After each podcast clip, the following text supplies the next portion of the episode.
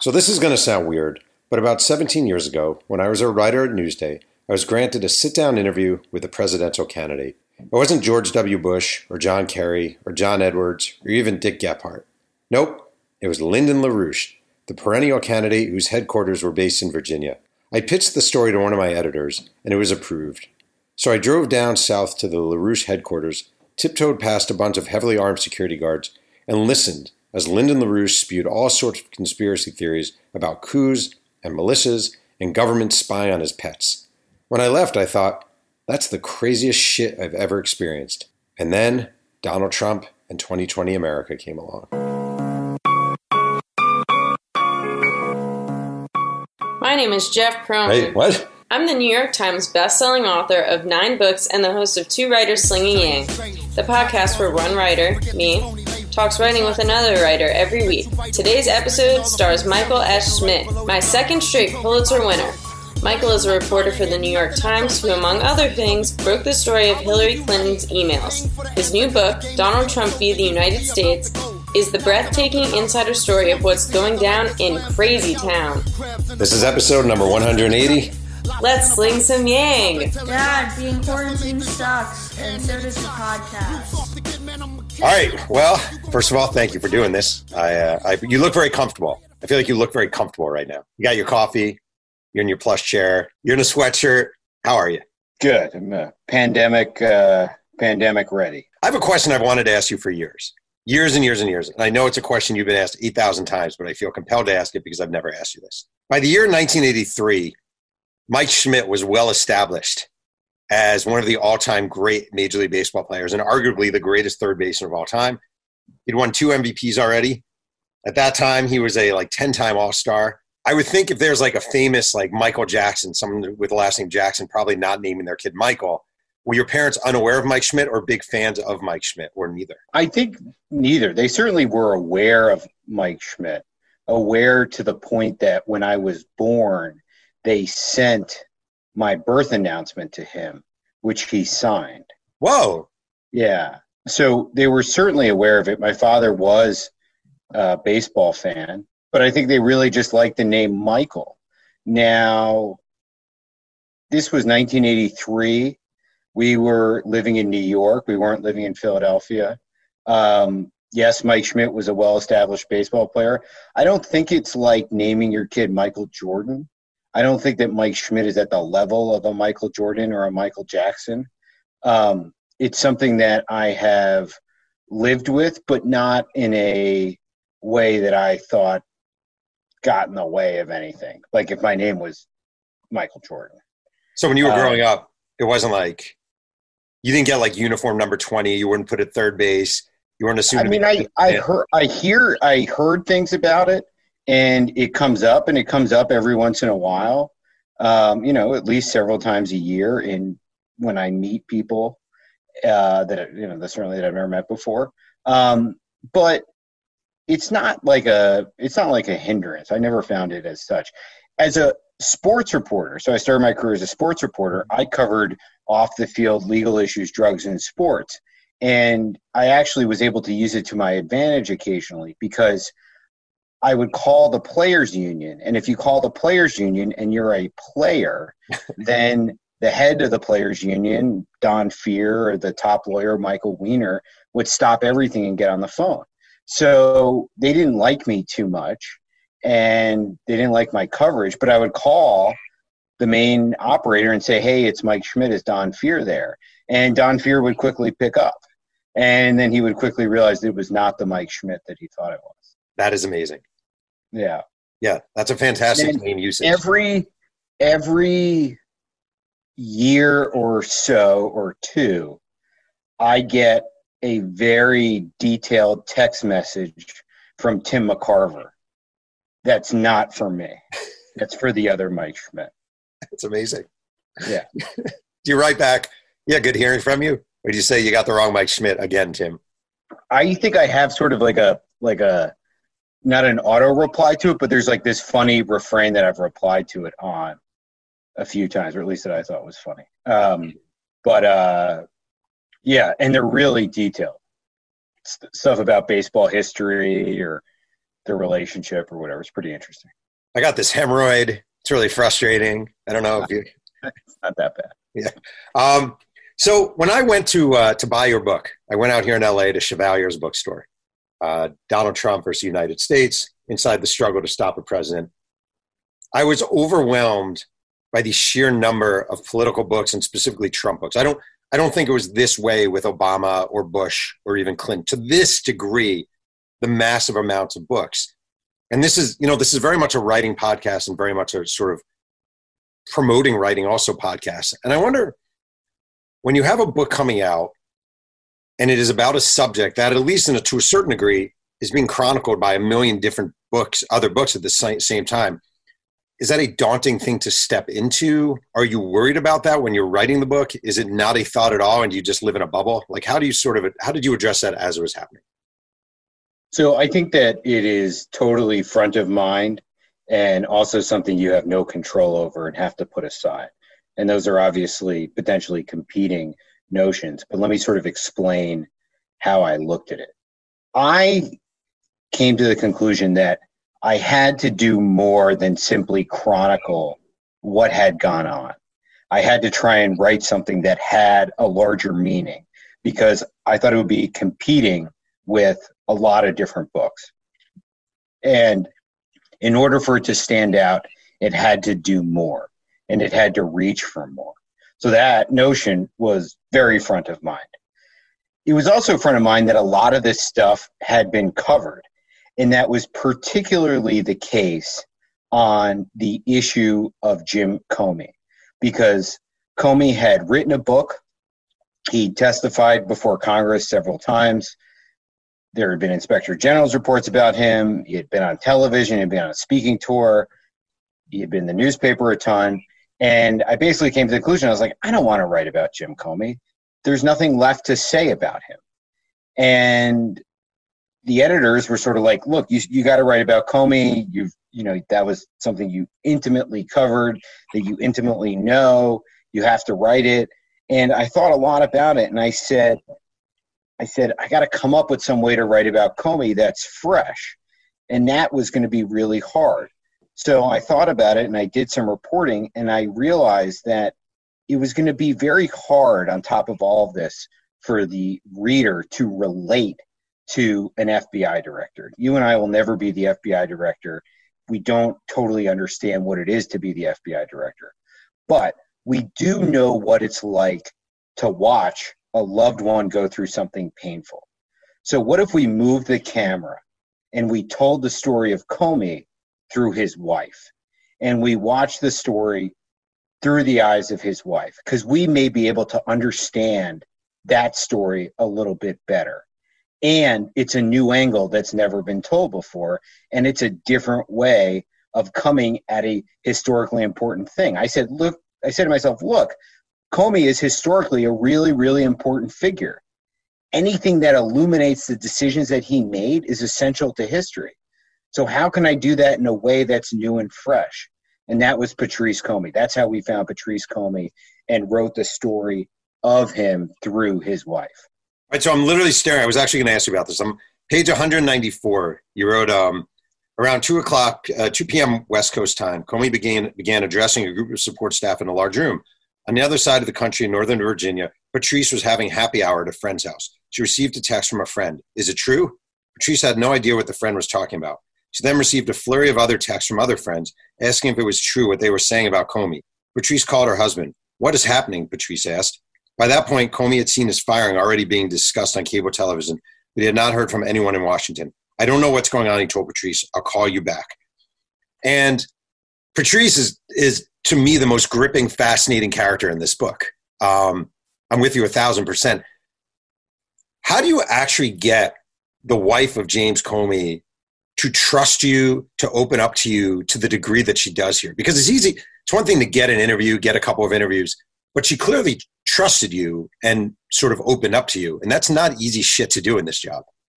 So I thought the thing about Patrice Comey was that it was probably really, really difficult to be Jim Comey, but it was probably really, really difficult to be Patrice Comey. And my guess was that no one had sort of come to Patrice in that way and said, Hey, like, I know that you're not your husband and you weren't the FBI director, but you've had to live through this. What's that been like? And saying, Look, it's an essential, important way of trying to tell this story. And just sort of ask her that and say, Well, what, what happened? And that's sort of how I came at it. Sort of saying, Look, like, forget about your husband. Like, you know, the whole world will has their own feelings about him and he's a big big boy and you know he'll he'll be fine whatever. What's it been like for you? And what's it been like to watch this? And that's sort of how i came at it. And i said let you know what you know what is that? And you just listen. And you just listen. And you literally call her one day? Is that how you get her? Like you just call the Comey, you have a number for the Comeys, you call and you say, Hey, this is Michael Schmidt from the New York Times, blah, blah, blah, blah, blah. No, I mean, without getting into all the the the the theatrics of reporting and trying to whatever, I basically said like, um, I think there may be a different way to tell this story. Um, I'd really like to sit down and and just talk to Patrice and just you know, just you know, see what you know what what this has been like.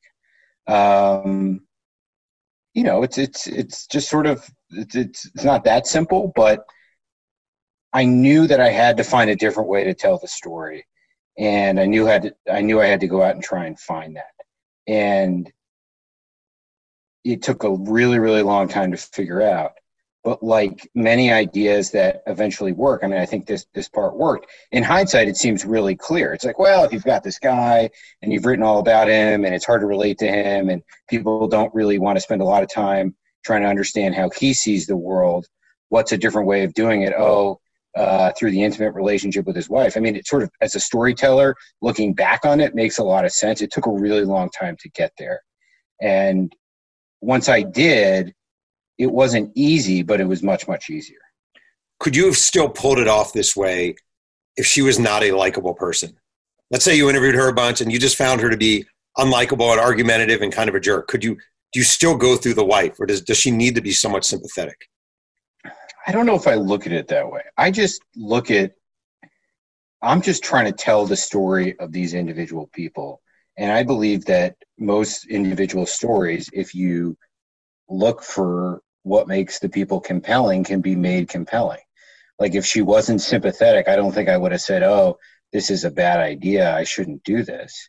Um, I think that that it's I kind of realized this in writing the book that you know, you really have to write from one perspective. And by that, I mean on one sort of individual, because I think it's too hard to write from multi perspectives. So I think a lot of people in nonfiction write from maybe an omnipotent view or a view of, of, of, um, of themselves as the reporter. I think the more successful I was was when I was concentrating on just writing the pieces through one individual at a time. And I think that that made it more compelling to keep the the lens focused as much as possible in on these individuals and try and cut out everything else around them because I think that this, this isn't a fully formed thought. I wish I, I, I mean, I've thought a lot about this, but I haven't articulated it that well. But I guess what I'm saying is that I thought I would be more successful the more that I kept the lens focused in on specific individuals for as long as possible. Mm-hmm. And instead of writing about 10 different people, focusing on five people and going as deep as I could go on them to tell their story. Because I think that you end up an inch deep in a lot of different characters. So there's like a handful of characters that I focus on in the book, and I try not to deviate from them, um, and I try and stay on them as much as possible. And I think that's more powerful. That's what I'm trying to say. Well, I was going to say one thing that I find really, really. So I had a book come out uh, right around the same time as yours about the Shaq Kobe era Lakers. Uh, not the same weight, but you know, same idea. And a lot of what I do, I mean, I exactly what you were saying is, is I think of this all the time. Like you, it's important to have characters you can kind of hang on and characters who carry the narrative and and one thing I find very difficult, though, and I thought you pull off really well, and I think I fail at, let's say uh, whoever, Rick Fox is a major character, and I will go into Rick Fox's backstory and kind of who Rick Fox is. But then I find it very hard to keep with him as the book moves and the narrative moves. And I don't know, did you? I, I find that sometimes my books bounce. Like it'll be Rick Fox here, and then Nick Van Exel here, and then Shaq here. And it's hard to keep them all in the narrative together, flowing at the same time. That is something I really struggle with. Did you not find that very difficult? So what I did is I just followed. I had a narrative that I was going to follow, and like there's sort of an arc to the the arc of the book and the story, and I was just going to follow that. And these characters were going to come and go when they were important to that central line. I think that the more people that you cut out, the better that it is. And I think you have to realize, and I tried to realize this, that sometimes you as the author find something really, really interesting and really, really compelling. But that does not always translate to what's really interesting and compelling to the reader. Right. And the more that you cut out, the better. I mean, I basically cut. I mean, I've I've got different estimates on this. I've never gone back. I basically cut somewhere between 60, 70, 80,000 words out of the book. Oh my god. And and what was that like? I mean, it was painful, but it made it better. Yeah. So, you know, I, I just think that that that that that that and and I, and I'm not a film person, and I don't really even think of myself as a storyteller. I think of myself as a newspaper reporter. And the way I kind of thought about this at times was like, we need to focus the lens. Like we're gonna, like we've been looking at Comey from a 90 degree angle. We're now gonna look at him from a 45 degree angle, focused in on his wife. We're gonna tell the story differently that way. Right.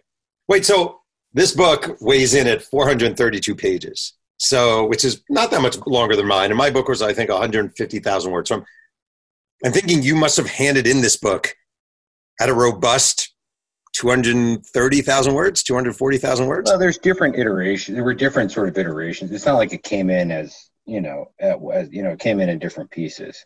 Um, but, you know, there's a lot still on the, on the floor. I mean, I don't think there's anything that's truly essential to um, our understanding of Donald Trump that we don't know. Um, but it, um, you know, I, I realized the more and more that I cut, the better and better it got so interesting. Um, I hate cutting. I hate cutting. Like I hate.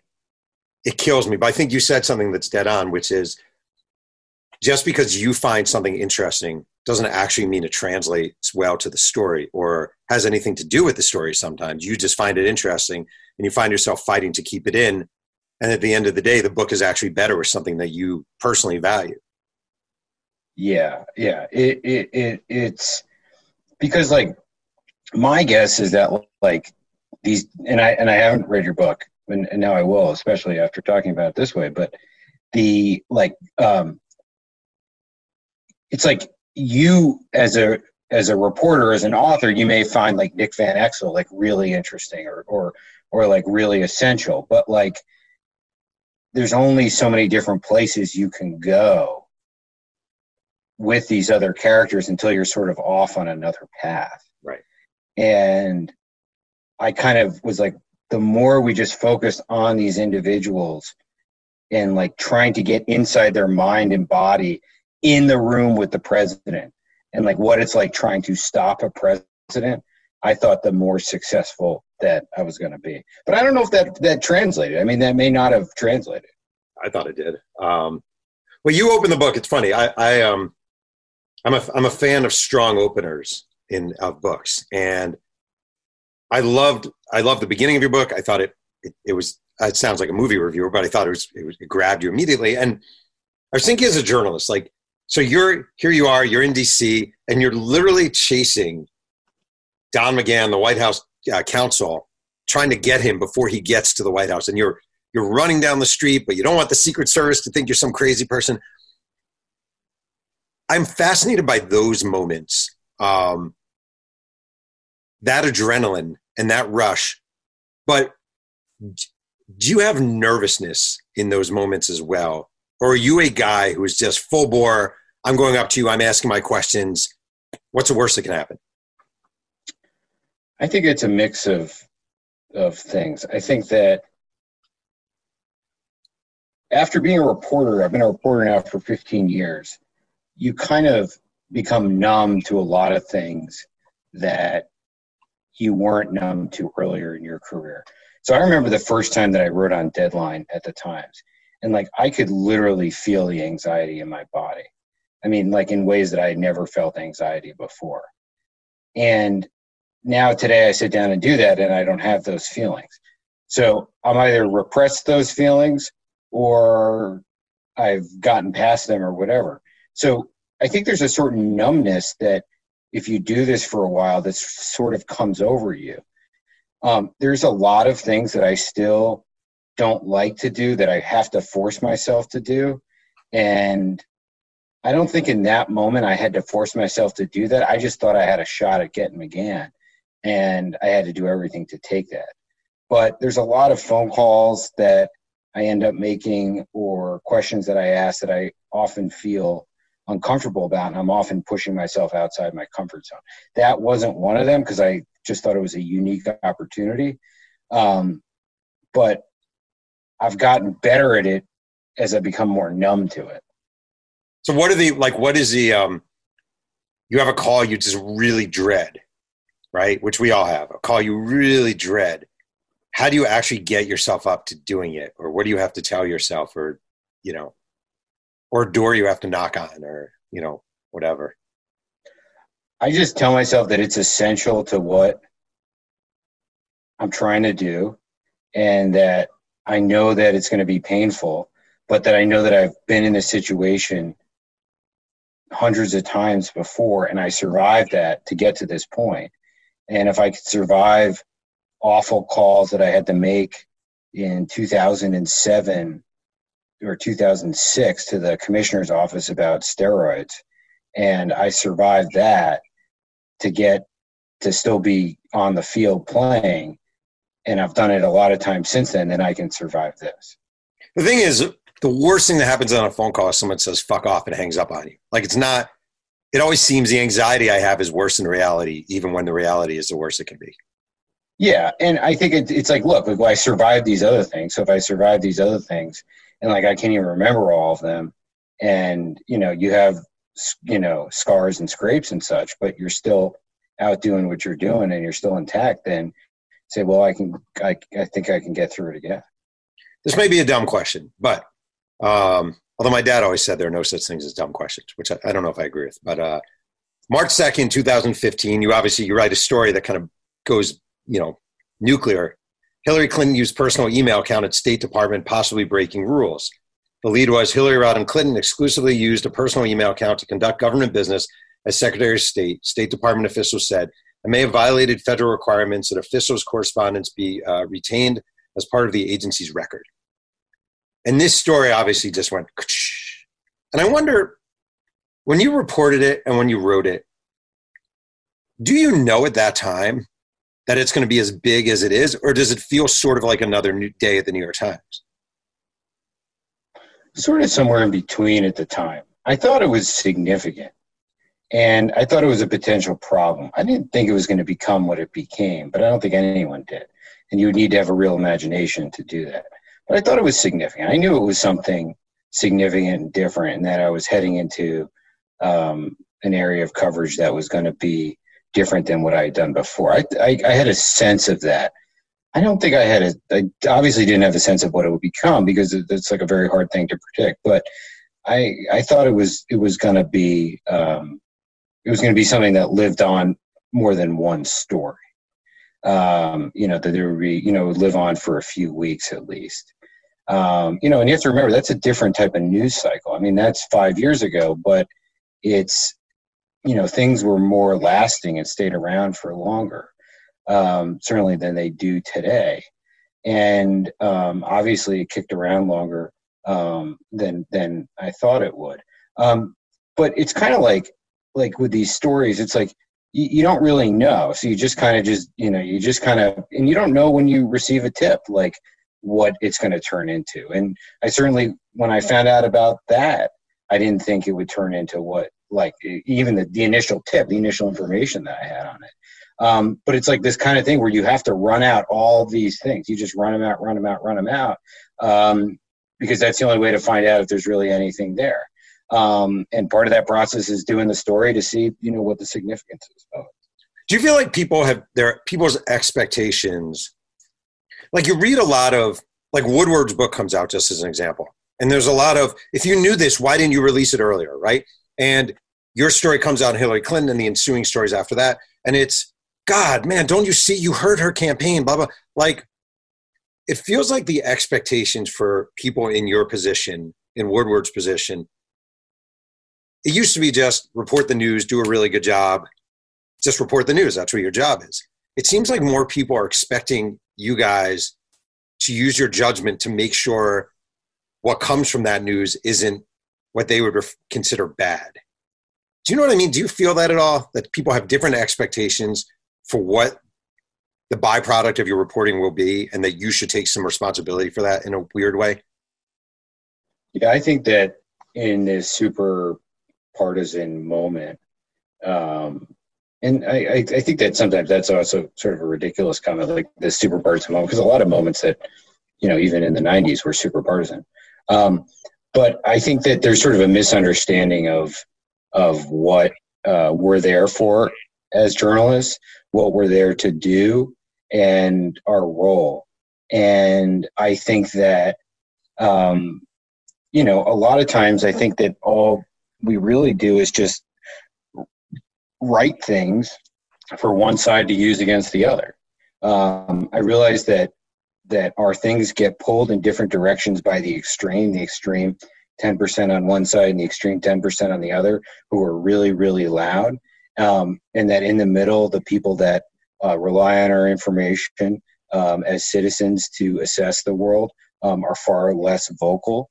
Um, so it may feel like you're getting tugged um, from the left and the right, um, you know, by those 10, those polar 10% on each side uh, and you, you, don't hear a lot from those people in the middle.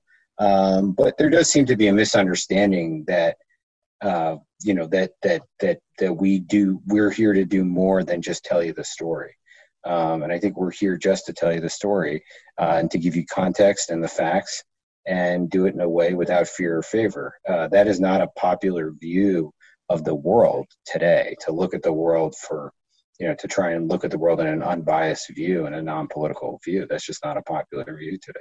Before we continue with Two Writers Slinging Yang, a quick word from our sponsor. Hey, this is Jeff Pearlman, and I'm here with my daughter Casey, and we're talking 503 Sports. Wait, Dad, can we give it a rest for a second?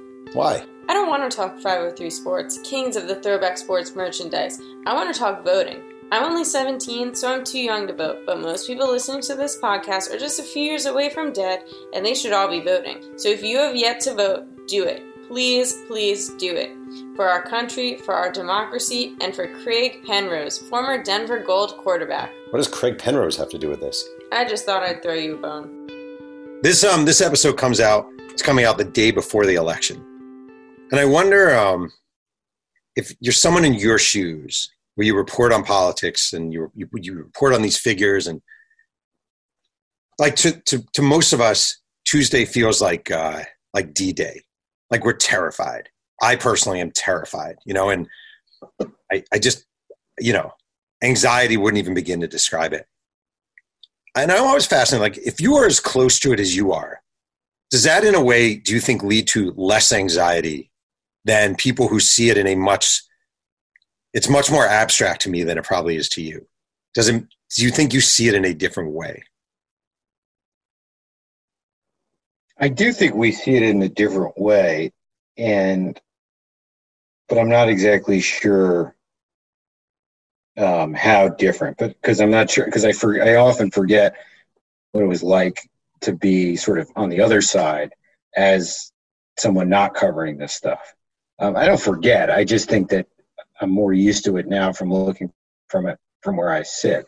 But I think that, um, you know, in certain ways, you know, um, you're less concerned about other things and more concerned about others. Look, there is a uh, this 25 page document that was written by this, I believe she's a professor professor at Georgetown, about that was a tabletop exercise done this summer on how the election could go wrong.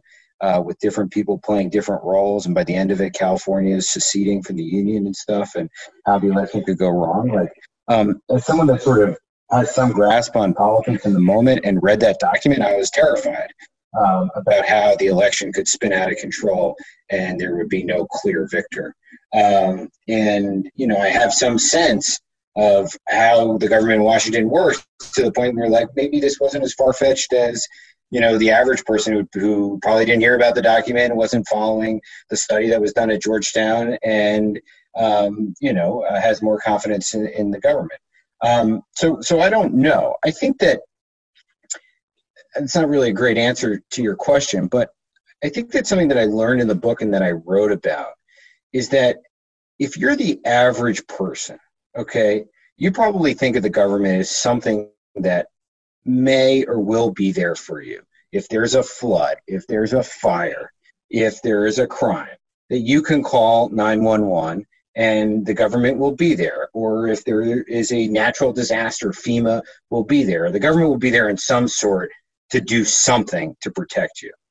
And I think people take a lot of confidence and comfort in that, even if they don't like government. They take confidence in the fact that there is some larger entity out there looking out for people's well being at just a very, very basic level. And the thing I realized in the book, and, and I learned this sort of in reporting out the Comey part of the story, is that at the end of the day, if you're at the top of the government, there's no other government there to help you out. There's no other government to call to bail you out. You're the 911 operator who has no other 911 operator to call. So if you're the FBI director and you can't stop the president, it's not like you can call the police to ask for help. If you're the White House counsel and you can't stop the president, there's no one else to call. And that, that phenomenon only exists because you're at the top of the government. And these are literally just human beings trying to run the government, and they're only as good as what they can do. And if they can't stop something, there's nothing else that can be done. There's no one, there is no one else to call. And to me, sort of that idea, and I, and I, I still don't think I always articulate the right way, but when you're at the top, there's there's nothing else that can really be done. If the government can't stop the coronavirus pandemic, like just putting aside the politics of how it's gone on, if the government can't stop that or it can't stop a natural disaster, there's no one else that can do that. Right. No other government to call. And I sort of have come to appreciate that phenomenon, and that is a pretty scary phenomenon. That was depressing.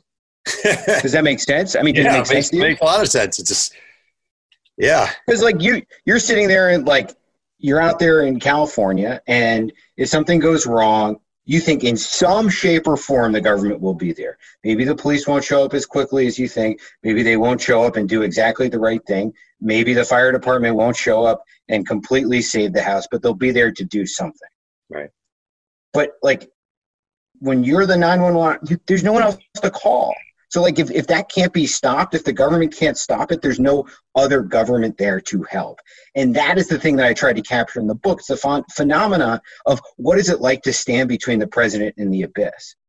If there's someone who is working at a company or an organization who is doing something that people think is wrong, they're ostracized, they're punished, and they and, and sometimes people get rid of them. When it's the president of the United States, that's much much more difficult to do. Does it? You, would you say the book carries a um, a certain understanding that Trump is a pretty shitty president? I don't think I try and look at it that way. I think I, I don't. And as a journalist, I leave that up to the reader to to figure out. The reader can make their own conclusions. There's enough people in this country to provide their own thoughts and opinions on Donald Trump's behavior. It's like I get up in the morning and it's like, okay, what is the story? How are we going to tell the story? And how, how can we make sure that it's as accurate as possible, um, as fair and thorough and cogent?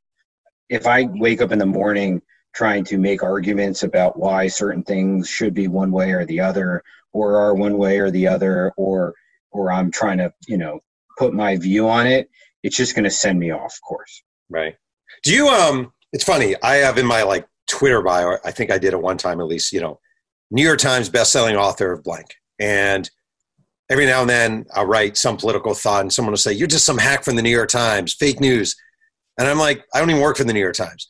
But you actually do work for the New York Times. And the New York Times has been the target of the fake news hashtag about 8 million times.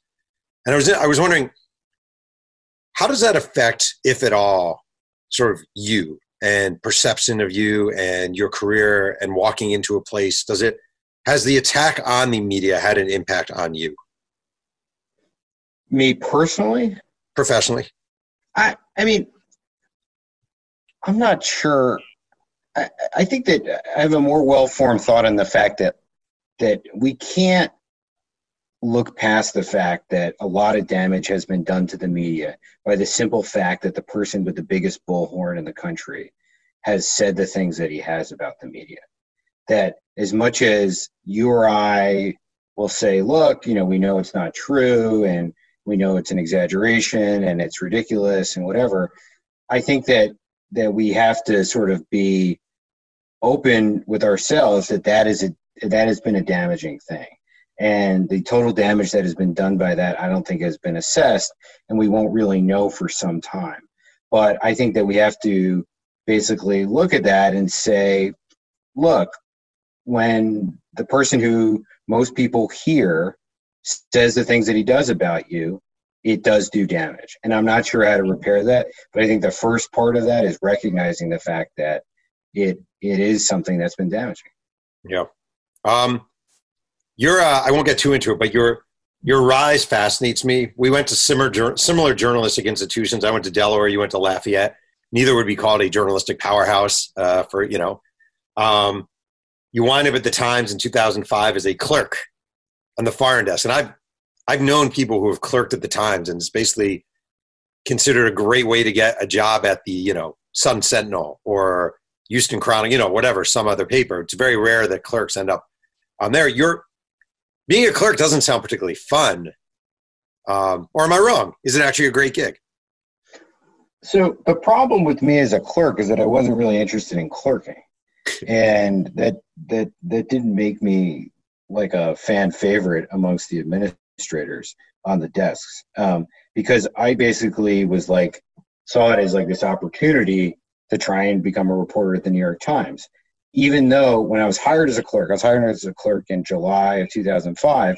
They said to me, like, look, we're never going to make you a reporter at the New York Times. You want to be a reporter at the New York Times, you can go to, you know, the Altoona Times and then Dallas Morning News and the Washington Post, and then we'll look at you. And then, like, as soon as I heard that, I was like, okay, like, I, I, I really want to be a reporter at the New York Times. And I basically was like, okay, like how can I try and do this? So I took on every assignment I could. I covered murders in the Bronx and Brooklyn.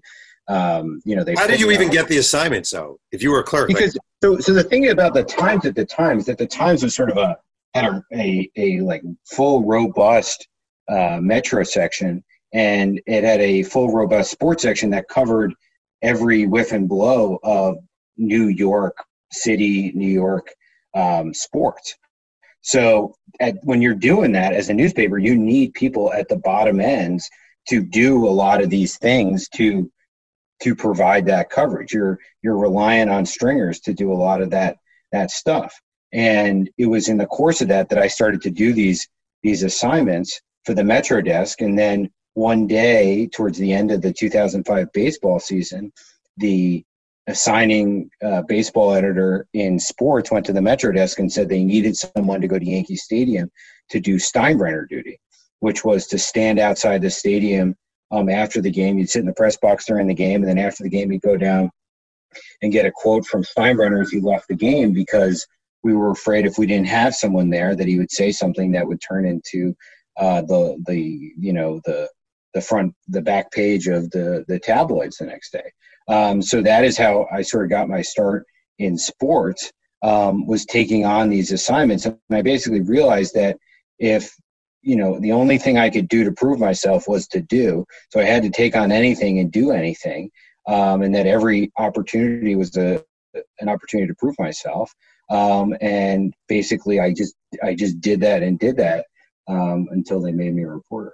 Wait, so I I mean, my I have a very similar arrive at Sports Illustrated as a reporter, take every assignment they're throwing at me, do anything they want me to do, blah blah blah blah blah, and you end up having a lot of people who find you obnoxious and overzealous and you know rambunctious to a negative. and um, was there a negative response from people who are like listen man get, just get my coffee. You're not here to do this. Just get my coffee. Enough with the ambition. Yeah i think that i don't think that people looked upon me like you know um, glowingly in that process but i just kind of realized that if i was going to make it as a reporter that I was going to have to do things that may, you know, may make me less popular with people um, that weren't going to be making that decision, um, and that you know that's just sort of sort of the thing. Um, the thing that I really ran into was that I was for for a, a period of for a significant period of time when I was basically trying to become a reporter, I was kicked out of the building. So what happened was is that because I wasn't a reporter, the union had me kicked out of the building because I was potentially taking stories away from union employees because I was being compensated because um, I was a clerk and then I was being compensated as a as a freelancer essentially, even though I was writing all the time. And I basically had to go home to my apartment, was kicked out of the building, and had to figure out from my apartment, this really dark, small apartment on the Upper East Side, figure out how to cover drugs and sports because basically I'd been told that the only pathway that I was going to have to being a reporter was to learn how to cover this burgeoning off the field legal issues, drugs, and sports that most sports reporters didn't want to do. So even without having access to the editors, I had to figure out how to do that from home. That is professionally the hardest thing I did. This the second professionally most difficult thing I've ever done is written the book. But but learning how to cover drugs from home while trying to get hired as a reporter was was was the most difficult. Wait, time out. Um, questions. When you get kicked out, is there literally someone who says you cannot come into the building anymore? Correct. Yeah. Someone actually says you have to get out of the building. Yeah. No, the union had complained to the the newsroom leadership, and they said Mike's got to leave the building. What's that feeling like? When you're like twenty something years old it was awful. It was really, really awful. But there was two choices. I could get upset about it and throw a fit, um, and and or I could just shut up and just try and figure out how to cover drugs from home. Um, I could have gone back to clerking full time, um, but that wasn't going to put me on the path to becoming a reporter. So there was really nothing to do. It was really it was humiliating, um, but I realized that if I was going to make it as a reporter, I had to just kind of shut up and go home and try and figure out how to do it. See, I think there's something really unique in that. I just think there's a, um, I always think like, what is it about people who survive in this business, right? Is it talent? Yeah, to a certain degree. Is it, you know, whatever, smarts to a certain degree. I just think resiliency and getting smacked down and coming back and getting embarrassed and coming back and having people tell you you're not going to make it and coming back is profoundly important. Yeah, I mean, look, I filed a a WNBA story in this period of time that was on that was close to deadline. That was such a mess that they couldn't run it, um, and that was like a like a really humiliating experience. Um, you know, and I could have given up. Um, and you know, there was a lot of stuff that didn't go right in that. And there's a lot of editors who didn't call me back when I was trying to figure out how to, you know, get them on the phone to do this stuff and and i think that the ability to st- to and, and i use like a, a more simplistic form of resilience it's just like the ability to get things done being a reporter is really just the ability to get sort of odd unusual uh, difficult tasks um, done and if you can get them done then you can get the story because you have to call people you have to find people you have to figure out things and it's the ability to simply just get things done that I think is what makes um, someone a you know um, a successful reporter. Yep. Let me ask you a final question. Um, I just had this conversation with my wife the other day. So my book came out September 22nd. I did, you know, probably 160 interviews. I promoted it. I did all the different sports radio, TV, blah, blah, blah, blah, blah. And then you're kind of done, right? Then you're done. And then so you, you worked on, I worked on this book for two years here it is. It's out. I'm promoting it. I'm talking about it. Hey, everyone, here's my book. And then you kind of move on to whatever you're doing in life. And I always ask myself, and especially after this one, I was like, is it is it worth it? Is the heartache, the pain, the editing, the cuts, the blah, blah, blah, the criticism, everything, is it worth it? And I don't really have an answer for myself. For you, you have this book, you busted your ass and made the New York Times list. It's a great book. Um, was it worth it? So, the first thing is that it, this is my first book, and it might be my last. And uh, the the fall off, which you describe, which is like the initial burst, and then like the way that it just sort of drops, is really remarkable. Yep. And people had talked about it to me and had said, you know, this happens, but I certainly didn't appreciate it. It's really remarkable, like how it just like goes and then and then it doesn't, and and you're just kind of like, what? Um, so that that that has been really uh, jarring and shocking. Um, and um, is it worth it? I don't know. I don't know. I don't know.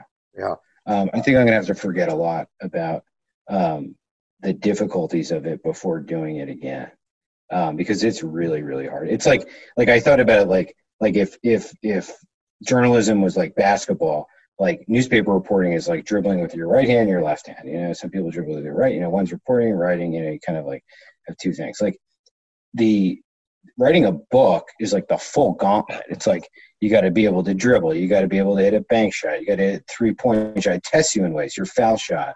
You know, can you get down? The, it just tests you in all these different ways, and you're making like hundreds of thousands of decisions about all different things, and you're sort of out there in a way um, that you're not um, as a newspaper reporter, and it's just it's it's just a it's it's it's like the ultimate test of you um, as a journalist um, and I'm and it's not a uh, it doesn't come without pain. That was very very very well said. It's also funny how like when you're heat when you're in the heat of it all, it's like yeah we want you on uh, Morning Joe, and then you're going to be doing this, and then you're going to be doing that, and by the end you're like wait is it AM radio station Fargo wants me on? Okay, what time can I do it? It's like that drop off is. I feel like it is impossible to be prepared for. Even when you go through it multiple times, it is always jarring. No, it just isn't. It's like, whoa, wait, wait, wait, wait, guys! I didn't get done saying everything I want to say about the book. Like, I didn't, I didn't get done trying to sell it to every single. You know, it's just a, um, it, it just is. And then it's like, wait, wait, wait, hold on. Like, I did. I, I mean, this was like a two and a half year project, and um, I'm like, whoa, whoa, whoa, it's not over. It's not over. It's not over. It's wait over. wait do you see it uh, selling for a dollar books a million? Then you know you made it. You know, five years from now. That's the uh, the moment we all have at some point. Well, listen, the book is great. Huge, huge admire of your work, and also huge admire of seeing a guy go from sports to news and the way you have and your reporting. And uh, I really appreciate you doing this. Seriously, uh, no, it's great. It's a real pleasure. It was a lot of fun. It was a lot of fun. I want to thank today's guest, Michael S. Schmidt, for joining me on Two Writers Slinging Yang. You can follow Michael on Twitter at NYT Mike, read his work in the New York Times, and buy Donald Trump v. the United States wherever books are sold. Also, a reminder please, please, if you haven't yet, vote.